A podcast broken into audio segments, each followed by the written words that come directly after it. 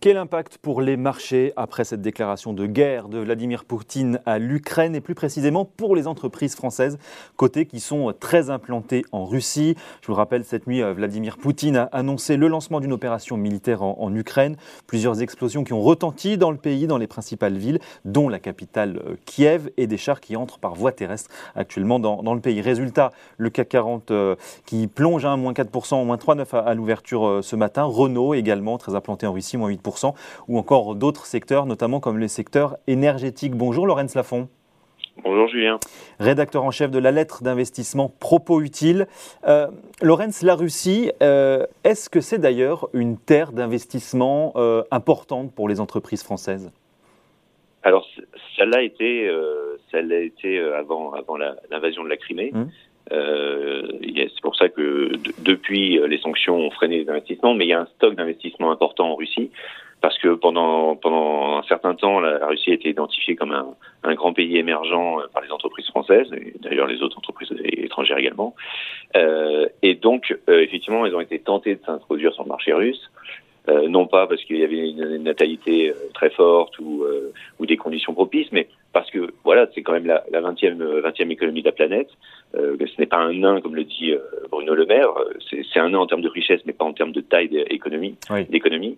Euh, et donc, c'est, ils ont été tentés de, de, de, de s'investir sur ces marchés parce que euh, le, le régime russe promettait euh, une sorte de libéralisation économique, euh, des réformes, qui ne sont jamais arrivés, mais voilà, euh, il y a eu cet effet un petit peu de, de promesse qui a joué, et donc les entreprises, oui, si on prend le CAC quarante par exemple, trente-cinq entreprises sur quarante ont au moins une présence en Russie, alors pas toujours significative, bien sûr, mais euh, des, des, des présences qui ont été, une présence qui a été euh, initiée euh, au début de la décennie de deux mille dix. Quels sont les groupes français aujourd'hui qui sont les plus exposés en Russie et qu'il faut du coup surveiller aujourd'hui ? Alors il y a, y a deux groupes, euh, deux groupes qui sont exposés euh, principalement, on va dire. Mm-hmm. Euh, Renault, Renault, euh, c'est, c'est tout simplement son deuxième marché après la France, ouais. Le marché russe. Euh, vous savez qu'il possède le constructeur AvtoVaz, euh, anciennement Lada. Oui. Euh, ça représente quand même treize pour cent de leur chiffre d'affaires et euh, vingt pour cent de leur production euh, au niveau mondial. Donc ce n'est pas euh, insignifiant.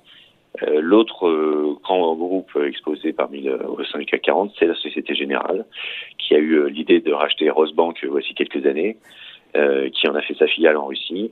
Euh, et donc, alors que depuis le début des sanctions, la plupart des, des, des groupes bancaires occidentaux euh, se sont retirés, ont réduit leur exposition, euh, la Société Générale est restée très présente. Donc, euh, ce n'est pas un mystère si euh, ce matin, ce sont deux des titres qui chutent le plus dans le, dans le CAC quarante. Après, vous avez également Total. Bon, après, il euh, y a une certaine logique. Hein. Si vous voulez faire du pétrole, c'est difficile d'éviter la Russie. Évidemment. Donc, Total, euh, dans le gaz naturel, a des, a des partenariats avec Novatech euh, de, dans les projets euh, euh, qui s'appellent Yamal et Arctique. Mmh. Euh, et euh, un quart, un quart des réserves prouvées de Total sont situées en Russie. Euh... Et puis vous avez, et puis vous avez d'autres groupes. Hein. Oui. Vous, vous Alstom avez notamment. Qui, Alstom, qui a, qui a effectivement une participation dans un groupe ferroviaire. Euh, vous avez Safran qui collabore avec l'industrie militaire russe, vous mmh. avez Engie qui était sur le fameux euh, euh, gazoduc Nord Stream deux qui, vous l'avez entendu, a été suspendu par les Allemands. Euh, or, ils l'ont financé. Enfin, Engie l'a financé. Donc voilà, tous ces groupes sont exposés. Euh, mais mais, qu'est-ce, mais qu'il faut, qu'est-ce qu'il faut craindre oui. le plus finalement pour ces entreprises ? euh, Est-ce que ce sont aussi bien les conséquences, on va dire, économiques euh, du conflit, tel qu'on est en train de le connaître, ou les sanctions euh, de l'Europe, justement, euh, qui sont en train, euh, progressivement, de s'intensifier?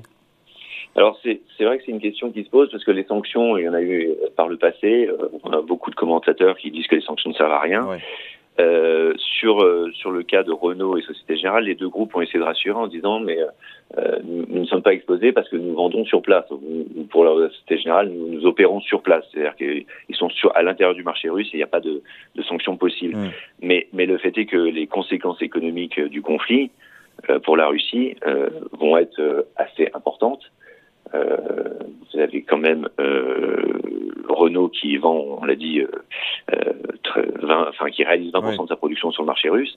Si demain euh, le rouble, enfin actuellement le rouble s'écroule, euh, si demain ça va créer de l'inflation, pèse sur la consommation des ménages russes, vous allez avoir un impact direct sur le chiffre d'affaires de Renault en Russie. Oui. Pareil pour euh, la société, société Générale, les, les clients font moins d'emprunts en Russie. euh, parce que l'économie va certainement flancher, euh, non pas tant par, en raison des sanctions, mais parce que, parce que on l'a vu ce matin, la bourse russe chutait de quarante pour cent, le rouble s'effondre, oui. euh, ça sent pas, euh, ça, ça sent pas un avenir radieux pour l'économie.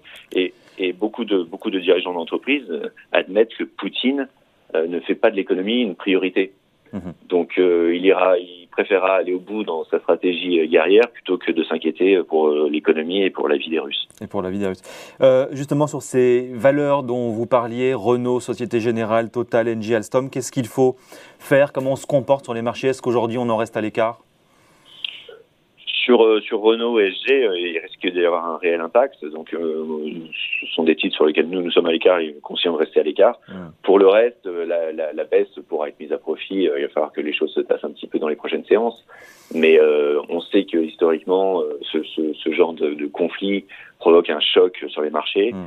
Euh, il y a eu quelques statistiques qui sont sorties euh, sur les, du côté des banques américaines mmh. pour dire que, voilà, en deux mois, normalement, le... Le, l'impact direct du, du conflit sur, sur la bourse est effacé.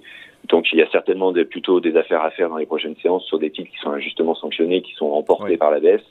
Même sur Total, qui est présent euh, en Russie, euh, il y a certainement un, un écart avec la réalité qui est qu'aujourd'hui, Total profite pleinement de la hausse des, du prix du baril. Donc euh, voilà, c'est sur L G, Renault, euh, prudence. Sur le reste, euh, il va falloir quand même se poser la question de, de, de s'intéresser, de profiter de, de cette baisse. Et business en Russie ou pas, on surveille de toute façon, de manière générale, le secteur énergétique.